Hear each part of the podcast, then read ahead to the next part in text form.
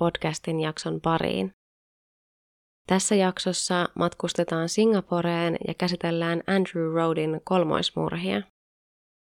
En ole nyt hetkeen tehnyt sarjamurhaajasta jaksoa, enkä koskaan vielä Aasiasta, niin tässä tapauksessa yhdistyi sopivasti molemmat. Tapauksen uhreista ei ollut juuri mitään tietoa saatavilla, joten siitä pahoittelut jo etukäteen. Andrew Roadin murhat herättivät Singaporessa paljon keskustelua sarjamurhaajista ja siitä, mikä ajaa ihmisen tappamaan kylmäverisesti useita ihmisiä ilman katumusta. John Douglas oli aikanaan yksi ensimmäisistä rikollisten profiloijista, ja hänen kirjoittamansa kirjat murhaajien profiloinnista ovat syy sille, miksi moni sarjamurhaaja on jäänyt kiinni.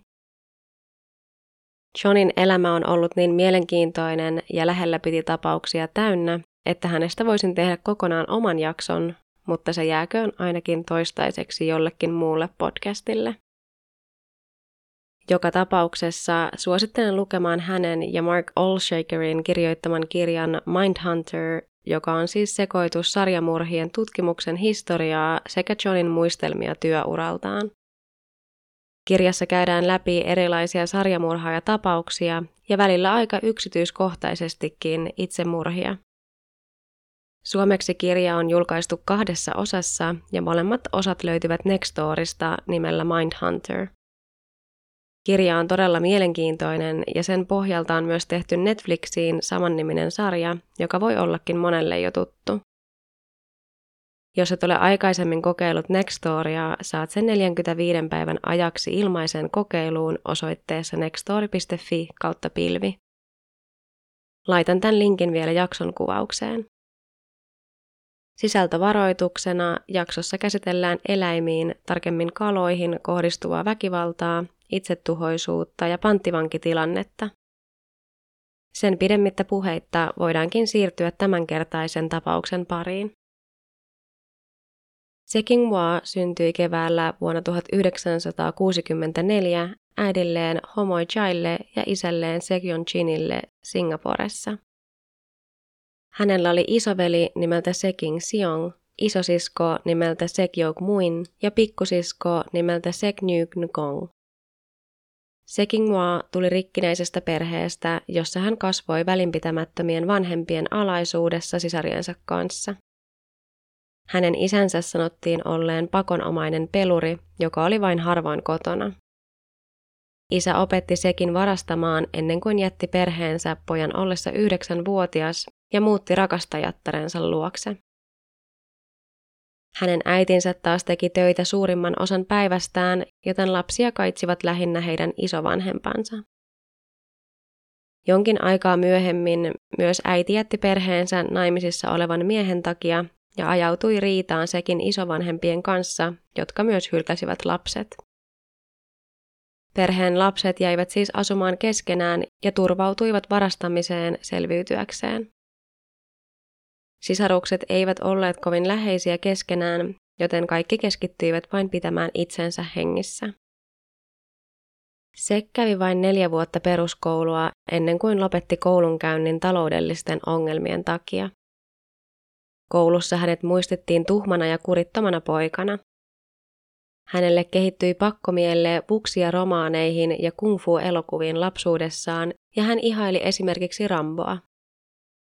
Sisko Sekyok Mui kertoi, että Sekin Mua oli käyttänyt pikkusiskoaan seksuaalisesti hyväksi tämän ollessa 12-vuotias, ja Sek nautti myös toisinaan itsensä vahingoittamisesta ja oli kuvaillut sitä jännittäväksi. Seking Hua ja Sekim Siong joutuivat usein tappeluihin muiden nuorien kanssa ja molemmilla oli hyvin aggressiivinen ja impulsiivinen luonne. Lopulta Sekim Siong joutui poikakotiin varkaudesta ja myöhemmin toisen kerran siitä, ettei hän palannut sovitusti armeijaan asepalveluksensa aikana. Tuolloin hän alkoi kyseenalaistamaan omia elämänvalintojaan ja päätti kääntää elämässään uuden lehden. Hän aloitti opinnot uudelleen ja löysi sen jälkeen vakaan työpaikan sähköasentajana. Sekinghua taas liittyi singaporilaiseen salaseuraan nimeltä Gi San ollessaan vasta 13-vuotias. Vuonna 1979 ollessaan 15-vuotias hänet tuomittiin poikakotiin, josta hän vapautui kaksi vuotta myöhemmin ehdonalaiseen hyvän käytöksen vuoksi. Poikakodissa ollessaan Sek sai tehtäväkseen istuttaa orkideoita eri talouksien puutarhoihin, ja yhden näistä omisti eläkkeellä oleva liikemies Robert T. Bakong, joka tarjosi nuorelle miehelle myös väliaikaisen työpaikan tehtaastaan.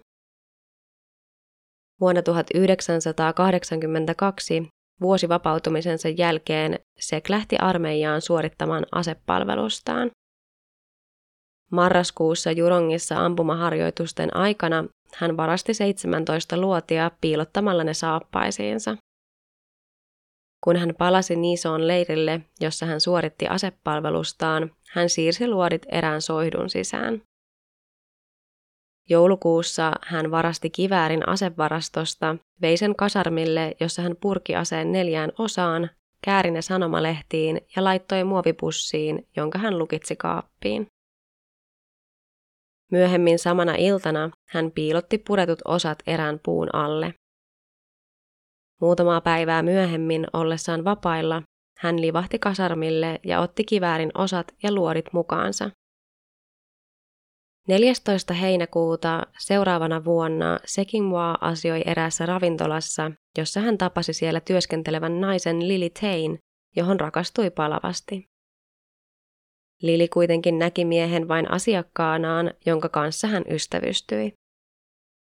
Sek osti Lilille kalliita lahjoja ja halusi tehdä hänestä naisystävänsä, mutta Lilillä oli jo miesystävä omasta takaa. Lili piti kuitenkin jollain tavalla huolta Sekistä ja nuhteli tätä aina, kun mies kertoi tehneensä jotain lainvastaista tai muuten ikävää. Newcock Meng syntyi joskus vuoden 1963 heinäkuun ja vuoden 1964 heinäkuun välisenä aikana Malesiassa. Hänellä oli kolme vanhempaa siskoa, kaksi vanhempaa veljeä ja myöhemmin hän sai vielä pikkuveljen ja pikkusiskon. Nuorena New oli hyväkäytöksinen ja avulias lapsi, joka työskenteli kumiviljelmillä koulun ohella tuodakseen rahaa perheelleen. Lopulta hänen oli pakko keskeyttää koulunsa taloudellisten vaikeuksien vuoksi ja koska hänellä ei ollut töiden ohella aikaa käydä koulussa.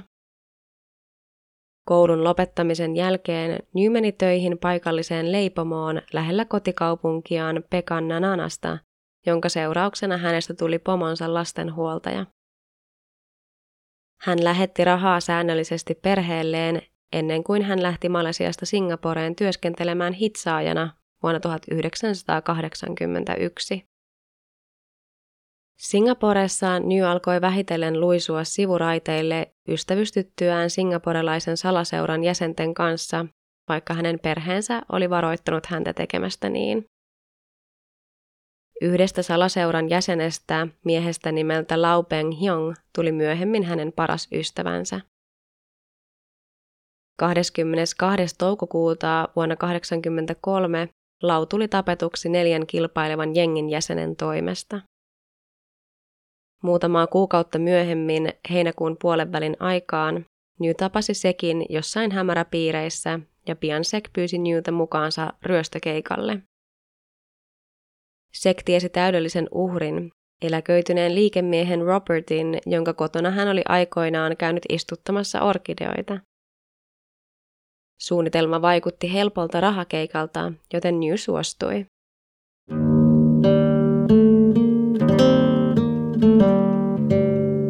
23. heinäkuuta vuonna 1983 noin aamu kahdeksan aikaan 61-vuotias Robert ja hänen nuorin tyttärensä 10-vuotias Dawn ja Sinta Tay harjoittelivat rullaluistelua bungalovinsa edustalla Andrew Roadilla odotellen, että Dawnin mandariinikiinan opettaja Tang So Ha tulisi heidän kotiinsa pitämään oppituntia.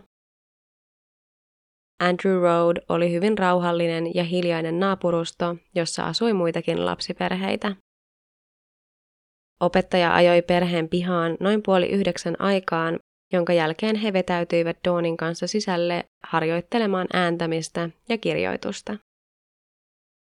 Robert meni takapihan puutarhaan, perheen kodinhoitaja, 27-vuotias filippiiniläinen nainen Jovita Virador lakaisi ja siivosi talon etupihaa, ja perheen 40-vuotias äiti Annie Lou Auie oli sisällä Doonin ja opettajan kanssa.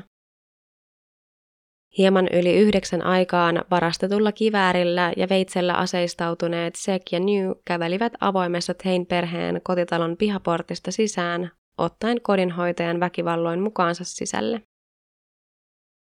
Sisällä talossa kaksikko käytti kivääriä Doonin, Tangin, Annin ja Jovitan uhkaamiseen ja käskyttivät heidät erääseen talon makuuhuoneeseen, jossa he sitoivat heidän kätensä.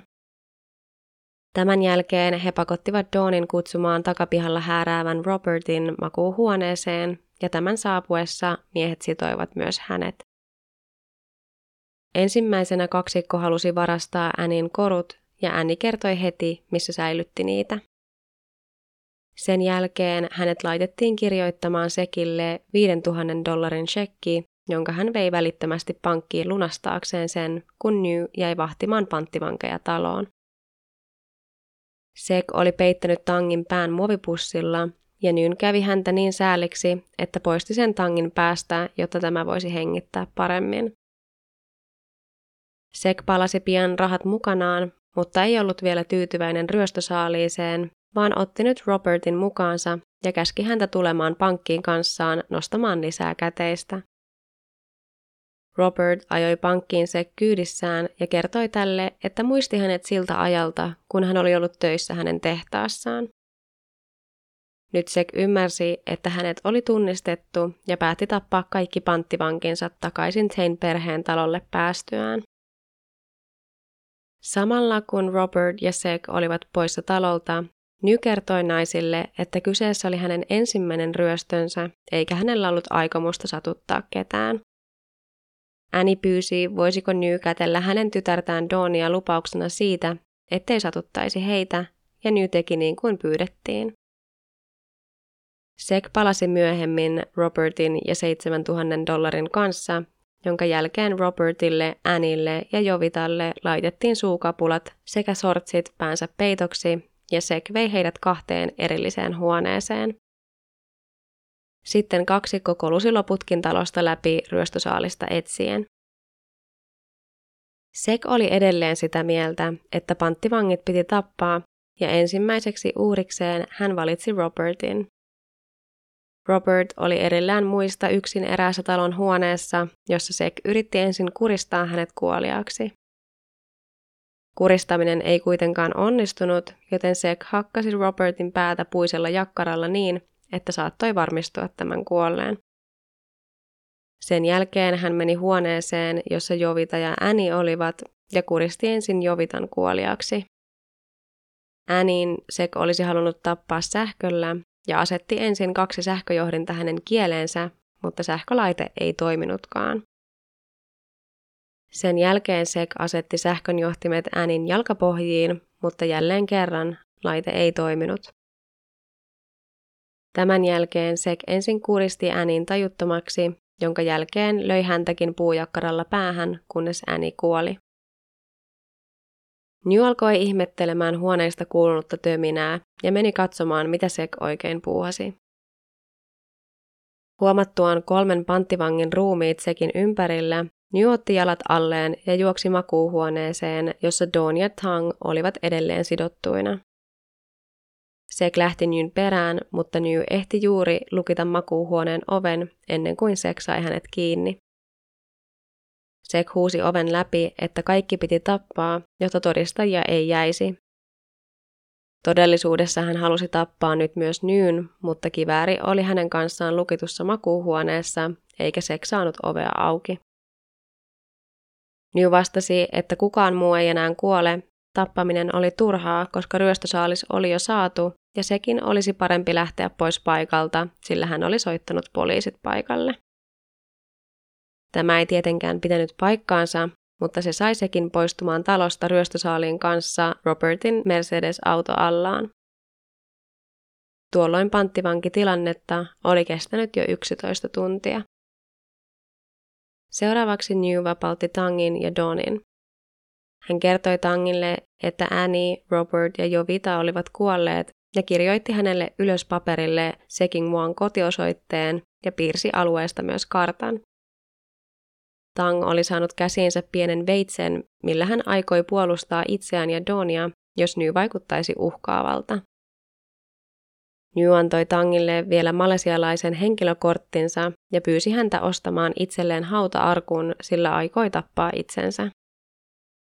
Hän pyysi Tangia myös kertomaan vanhemmilleen, että oli pahoillaan ja että halusi tulla haudatuksi parhaan ystävänsä viereen, joka oli kuollut muutama kuukausi aikaisemmin. Hän kirjoitti laun nimen vielä samalle paperille kiinalaisittain, jotta oikea hautauspaikka löytyisi helpommin. New pyysi Tangia vielä toistamaan pyyntönsä ääneen, mutta tämä yritti vielä suostutella miestä ulos itsemurhasta, sillä New oli vielä niin nuori. New ei halunnut suostutteluja kuulla, vaan nosti kivääriään ja käski Tangin ja Dawnin juosta pois. Poistuessaan talosta kaksikko näki Robertin, Annin ja Jovitan ruumiit ja he juoksivat suorinta tietä naapuriin, josta paikalle hälytettiin poliisit.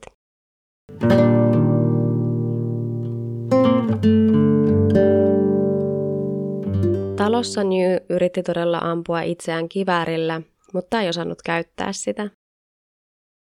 Turhautuneena hän pakeni paikalta sekin moottoripyörällä, jättäen kiväärin ja sen ammukset taloon, jottei seksaisi enää sitä käsiinsä, eikä voisi näin tappaa ketään muuta. Kun New oli jo poistunut talolta, poliisit piirittivät sen kuuluttaen, että talo on piiritetty ja tekijöiden pitäisi tulla ulos ilman aseita. Kun kukaan ei vastannut, he tekivät rynnäkön taloon ja löysivät ruumiit. Robert ja Annie olivat kuolleet kallon murtuman seurauksena ja Jovita oli kuollut kuristamiseen. Lisäksi talon kylpyammeesta löytyi perheen kultakalat, jotka Sek oli sähköttänyt kuoliaksi sen jälkeen, kun hän oli hoksannut vain unohtaneensa laittaa sähkölaitteen päälle. Teko näytti olevan amatöörimäinen, ei ammattilaisen tekemä. He tiesivät, että Robert oli kahdeksan muun aikuisen lapsen isä ja viiden lapsen isoisä. Hänellä oli antelias maine ja hän oli hyveellinen liikemies, joka auttoi entisiä vankeja integroitumaan uudelleen yhteiskuntaan tarjoamalla heille työtä tehtaassaan, joten poliisi ei uskonut, että murhien motiivina olisi ollut kosto. Samana iltapäivänä New tapasi sekin, joka moitti häntä kiväärin jättämisestä taloon ja kertoi, että olisi tappanut sillä nynkin. He jakoivat saaliin, jonka jälkeen New lensi takaisin Malesiaan. Hänen tangille antamien tietojen perusteella poliisi onnistui pidättämään sekin tämän siskon luota kuusi päivää murhien jälkeen 29. heinäkuuta. Kolme päivää tämän jälkeen Ny antautui Malesiassa poliisille, koska ei kestänyt syyllisyyttään, ja hänet luovutettiin Singaporeen 3. elokuuta. Kuulusteluissa se kertoi poliisille halunneensa olla niin kuin Rambo, joka tappoi paljon poliiseja ja pommitti poliisiasemia.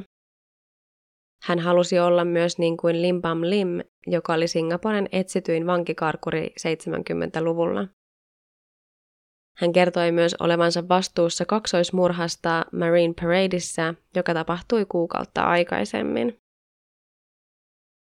Tuona päivänä Sek oli ajatellut ryöstää erään bensa-aseman ja sen omistajan, mutta hylkäsi ajatuksen ja otti taksin Marine Paradeen ja odotti siellä sopivaa uhria. Hän näki erään pariskunnan autossaan ja lähti kävelemään heitä kohti, mutta auto ehti ajaa pois paikalta. Sek ajatteli, että ehkä hänenkin kannattaisi poistua, kun paikalle ajoi juuri punainen Mitsubishi, jossa oli mies nimeltä Lim Ki Sin ja nainen nimeltä Onga Hong. He olivat tulleet paikalle kuhertelemaan keskenään. Sek istui auton takapenkille kiväärinsä kanssa, ryösti pariskunnan ja lopulta kuristi heidät kuoliaksi. Syyksi tappamiselle hän kertoi, ettei halunnut jättää todistajia. Tämän jälkeen hän oli laittanut ruumiit auton takakonttiin ja ajanut pariskunnan autolla takaisin kotiinsa, jossa hän otti päiväunet. Herättyään hän kävi heittämässä ruumiit Seletar reservin hiekkaradalle, josta poliisi oli löytänyt ruumiit. Kun hän oli myöhemmin tappanut Andrew Rodin uhrit, Sekistä tuli Singaporen ensimmäinen ja ainoa sarjamurhaaja tähän päivään mennessä. Nyyte ja Sekkiä piti alun perin syyttää yhteisessä oikeudenkäynnissä murhasta, mutta kun syyttäjä luki molempien miehien osallisuuksista, hän päätti, että miehille järjestettäisiin erilliset oikeudenkäynnit. Nyt 19-vuotiaasta Nyytä vastaan nostetut kolminkertaiset murhasyytteet peruttiin, ja häntä syytettiin sen sijaan aseellisesta ryöstöstä, johon hän myönsi syyllisyytensä 8. heinäkuuta vuonna 1985. Hänet tuomittiin seuraavana päivänä korkeimmassa oikeudessa elinkautiseen vankeusrangaistukseen, josta hän pääsisi ehdonalaiseen vuoden 1996 joulukuun ja vuoden 1998 marraskuun välisenä aikana. Hänen tuomiotaan lievitti se, että New oli antautunut itse, suojellut eloon jääneitä panttivankeja ja tehnyt yhteistyötä poliisin kanssa. Kaksi viikkoa myöhemmin, 22. heinäkuuta, lähes kaksi vuotta Andrew Rodin kolmoismurhan jälkeen, nyt 21-vuotias Sek joutui oikeuteen Robertin, Annin ja Jovitan murhista. Oikeudenkäynti herätti paljon huomiota asian sensaatiomaisen luonteen vuoksi, joka järkytti koko kansakuntaa. Paikalla oli paljon mediaa ja Sekkiä nimitettiin lehdissä nuoreksi rampoksi. Kaikki halusivat tietää, mistä hänen sisältään kumpuava viha oli peräisin. Oikeudessa New todisti Sekkiä vastaan. Ensimmäisten todistajien joukossa oli nyt 12-vuotias Dawn. Hän oli rullaluistellut kotinsa edustalla, kun oli nähnyt kahden miehen korjaavan moottoripyörää muutaman talon päässä Andrew Roadilla. Hän oli myöhemmin opetellut mandariini Kiinaa rouva Tangin kanssa, kunnes hänen piti nousta vessaan. Matkalla vessaan hän näki noiden moottoripyörää korjaavien miehien raahaavan jovitaa sisälle taloon. Kun miehet olivat sitoneet kaikkien paikalla olijoiden kädet, myös Robert houkuteltiin paikalle. Jonkin ajan päästä siitä, kun Sek oli vienyt Robertin, Annin ja Jovitan pois huoneesta, New oli rynnännyt huoneeseen lukiten sen oven perässään. Kun Sek oli poistunut talosta, New oli käskenyt Dawnia ja Tangia pakenemaan. Tang oli huutanut kauhusta ja peittänyt Dawnin silmät nähdessään ruumiit, kun he olivat poistuneet talosta. Lily Tay kertoi tuomioistuimelle, että hän oli tavannut Sekin ensimmäisen kerran muutamaa viikkoa ennen Andrew Rodin murhia. Lili oli kysynyt Sekiltä, pelkäsikö tämä tappamista, johon hän vastasi, että ei, koska oli tappanut jo viisi ihmistä. Sek oli kerskunut hänelle paitsi Andrew Rodin murhista, myös Marine Paradein murhista. Lilin työkaveri todisti myös, että Sek oli kertonut hänelle viidestä tekemästään murhasta ja saanut kuulla Lililtä, että Sek oli kertonut tälle saman tarinan.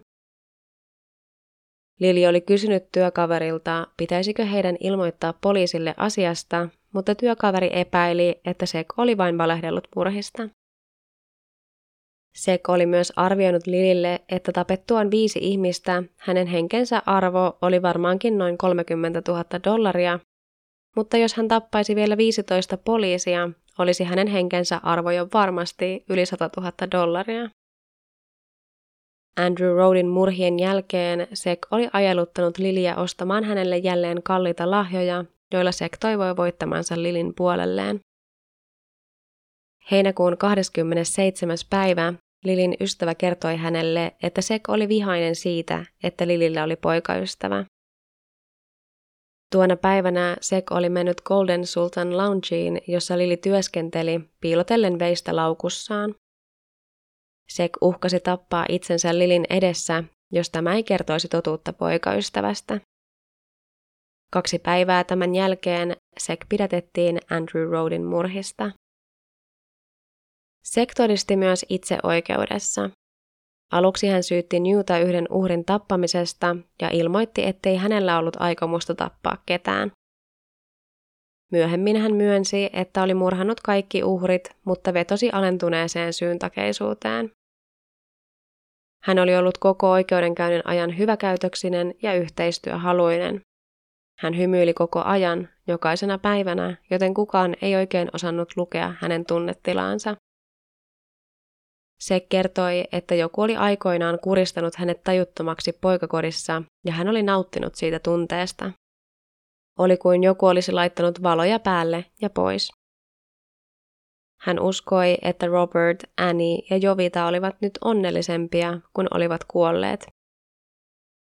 Hän kertoi olonsa olleen innostunut, kun kuristi heidät kuoliaaksi. Se kertoi myös, kuinka hän oli kuristanut pariskunnan Marine Paradeissa. Hän kertoi myös oikeudessa haluavansa olla kuin Rambo ja kuinka haluaisi tappaa ainakin 15 poliisia, koska vihasi heitä. Puolustuksenaan hän toi esiin tuskallisen ja onnettoman lapsuutensa ja syytti vanhempiaan välinpitämättömyydestä ja vastuuttomuudesta ja siitä, että he tekivät hänestä sellaisen ihmisen, joka hänestä oli tullut. Sekin perheenjäsenet todistivat myös oikeudessa, ja heidän todistuksensa vahvistivat osittain sekin oman kertomuksen lapsuudestaan. Hänen vanhempansa sanoivat, että miehen väittämät olivat yleisesti ottaen totta, vaikka he lisäsivät, että olivat kyllä kertoneet kaikille lapsilleen, että mitään pahaa ei saisi tehdä. He ilmaisivat myös katumuksensa siitä, etteivät olleet kiinnittäneet enemmän huomiota lastensa hyvinvointiin ja koulutukseen. Sekin veli Sekim Siong totesi oikeudessa, että vaikka Sekin mua ansaitsisi tekojensa seuraukset ja hänen pitäisi kantaa kaikki vastuu rikoksistaan, osa syynä oli myös vanhempien ja yhteiskunnan huolimattomuus. Sekim Siong kertoi rakastavansa veljään ja vanhempiaan silti kaikesta huolimatta. Puolustus otti esiin myös erään tapahtuman, jonka he uskoivat vaikuttaneen syvästi sekin mielentilaan ennen murhia. He kertoivat sekin kärsineen onnettomasta rakkaudesta ravintolan omistajan tytärtä Liliä kohtaan. Noin kolme päivää ennen kuin Sek oli tappanut Marine Paradein uhrit, Lili oli lähettänyt Sekille kirjeen, joka sai Sekin uskomaan, että tyttö oli antanut hänelle lopulliset pakit. Sek kertoi oikeudessa itse asiasta näin. Kun sain kirjeen, minulle jäi sellainen vaikutelma, että kukaan ei valvonut minua ja voisin tehdä mitä haluan. Olin turhautunut. Pidän siitä, että joku valvoo minua, välittää ja pitää minusta huolta. Mutta kaikki ovat vain kiinnostuneita rahasta. Koska kaikki ovat kiireisiä rahan parissa, hankkisin sitä varastamalla ja mitä enemmän, sen parempi. Hän lisäsi myös, että tämä oli yksi syy, miksi hänen uhrinsa olivat nyt onnellisempia, koska heidän ei kuolleina tarvinnut enää välittää rahasta. Sekin asianajaja kutsui kaksi psykiatrista asiantuntijaa todistamaan, että Sek oli murhien aikaan alentuneesti syyntakeinen. Australialainen psykiatri John Ellard totesi olevansa sitä mieltä, että se kärsi epäsosiaalisesta persoonallisuushäiriöstä perustuen hänen katomuksen puutteeseensa, kivuliaaseen lapsuuteen ja moniin muihin tekijöihin.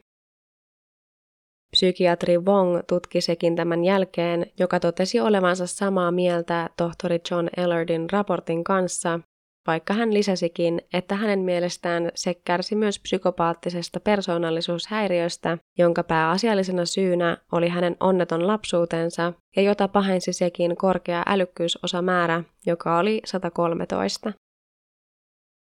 Vastaväitteeksi syyttäjä pyysi valtion psykiatria Chu Sekita tutkimaan sekin, ja tohtori Chu oli sitä mieltä, ettei Sek kärsi mistään mielenterveyden häiriöstä, koska tämä oli rationaalinen ja selkeä, pystyi antamaan selkeän selvityksen itsestään ja rikoksistaan, sekä kuten Sek oli itse sanonut, hänen täytyi tappaa uhrinsa estääkseen heitä ilmoittamasta tapahtumista poliisille, osoitti, että hän oli täysin tietoinen itsestään ja hallitsi täysin toimiaan. Tohtori Chu lisäsi myös, että Sek oli hänen mielestään kylmäverinen ja julma. Syyttäjä myös kiisti poikakodin kuristustarinan olleen totta, Sek oli heidän mukaansa sepittänyt tuon tarinan päästään.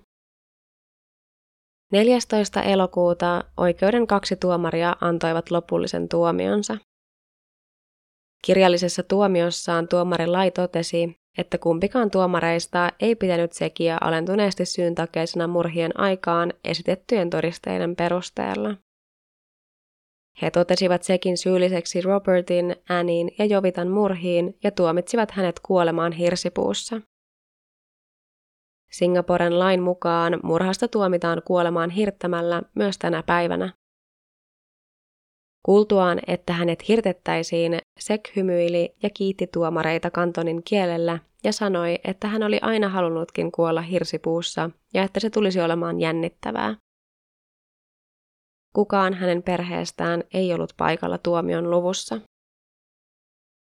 Tuomion jälkeen Sek valitti tuomiostaan. Kesti yli vuoden ennen kuin valitus saatettiin hovioikeuteen 16. maaliskuuta vuonna 1987 ja sitä käsitteli tuolloin kolme tuomaria. Valituksessa sekin asianajaja vetosi siihen, että alkuperäisen oikeudenkäynnin tuomarit olivat tehneet virheen hylätessään väitteen alentuneesta syyntakeisuudesta ja hylätessään tohtori John Ellardin ja tohtori Wongin todistajan lausunnot ja niiden merkityksen. Hän toi esille myös tuomareiden mainitseman seikan, että tohtori John Ellard esitti mielipiteensä australialaisten lasien läpi, vaikka persoonallisuushäiriöisten potilaiden oireet ovat yleisesti ottaen suhteellisen samanlaisia maasta riippumatta. Asianajaja valitti myös siitä, ettei tuomarit olleet ilmoittaneet sitä, hyväksyivätkö he syyttäjän tohtori June todisteet ja havainnot kahta puolustuksen psykiatria vastaan. Hän myös huomautti, että puolustuksen tohtori Wong oli myös pystynyt todistamaan, että Sek oli kärsinyt enureesista 16-vuotiaaksi asti, mikä oli persoonallisuushäiriön oire. Kolme tuomaria hylkäsi valituksen 17. maaliskuuta, eli seuraavana päivänä. Päätuomari huomautti, että mitä tahansa menetelmää tohtori John Ellard käytti lääketieteellisten löydöstensä tekemiseen, kaikki tieto perustui hänelle esitettyihin seikkoihin. Saattaa olla, että tohtori John Ellard oli kertonut todistuksessaan faktoja, joita hän tiesi, mutta osa niistä osoittautui oikeudessa vääriksi. Tuomarit kertoivat sekin asianajajalle, etteivät he voineet hyväksyä hänen väitettään, jonka mukaan Sek oli henkisesti epänormaali, huolimatta asianajajan sinnikkyydestä. 24-vuotias Seking Moa hirtettiin aamun koitteessa 9. joulukuuta vuonna 1988 Changin vankilan hirsipuussa. Pyöveli, joka toteutti hirttämisen, oli veteraani pyöveli Darshan Singh. Sekin ruumis polttohaudattiin myöhemmin Mount Vernon krematoriossa. Huolimatta hänen viimeisestä toiveestaan, että tuhkat ripoteltaisiin mereen, ne säilytettiin uurnassa Sionglim-temppelissä Toapajohissa, missä hänelle järjestettiin yksinkertaiset hautajaiset taolaisten käytäntöjen mukaisesti. Hautajaisiin osallistuivat sekin vanhemmat ja sisarukset. Vuoden 2005 loppuun mennessä New oli varmuudella vapautettu vankilasta ehdonalaiseen ja hän on oletettavasti palannut Malesiaan. Tuolloin 60- ja 70-luvulla, kun Sek ja New olivat varttuneet, paikalliset vanhemmat keskittyivät lähinnä turvaamaan lastensa elämää taloudellisesti, joten moni ei ehtinyt keskittymään lasten henkiseen hyvinvointiin. Jotkut vanhemmat pystyivät hädintuskin pitämään huolta itsestään. Nykyään osataan ottaa paremmin huomioon myös lasten ja nuorten henkiset tarpeet. Siinä olikin kaikki, mitä mulla tästä tapauksesta oli kerrottavaa. Jos tosiaan sarjamurhaajien mieli kiinnostaa enemmän tai tästä jaksosta heräsi mielenkiintoa siitä oppia, kannattaa ottaa kuunteluun tuo jakson alussa suosittelemani Mindhunter-kirja. Toivottavasti mun nimien lausumiset tässä jaksossa ei ollut ihan päin honkia. Monesti Singaporessa lapsille annetaan yksi tai kaksi etunimeä, jonka lisäksi heille annetaan englanninkielinen nimi. Etunimet ovat tarkoitettu vain perheelle ja erittäin läheisille ihmisille, ja sukunimellä puhutellaan yleensä virallisemmissa tilanteissa. Englanninkielistä nimeä käytetään useimmiten, sillä se ei ole liian yksityinen tai liian virallinen. Jos englanninkielistä nimeä ei ole, puhutellaan monesti koko nimellä tai sukunimellä.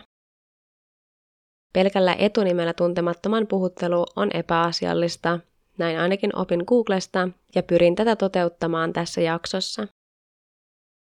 Lisään tuttuun tapaan jaksoon liittyviä kuvia podin Instagramiin, mikä löytyy nimimerkillä Murhamatkalla podcast. Koitan kikkailla, että aikaerosta huolimatta Anchor julkaisisi jaksot aina normaalisti Suomen aikaa aamu kuudelta, mutta laittakaa aamukuuntelijat sitten mulle viestiä tai kommenttia Instassa, jos huomaatte tässä ongelmaa. Ottakaa tosin huomioon se, ettei uusi jakso tule enää jokaisena torstaina.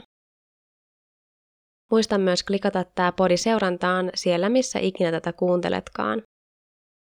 Saapa nähdä, minkälainen murha matkalla tulee vastaan seuraavaksi. Siihen asti, 再见。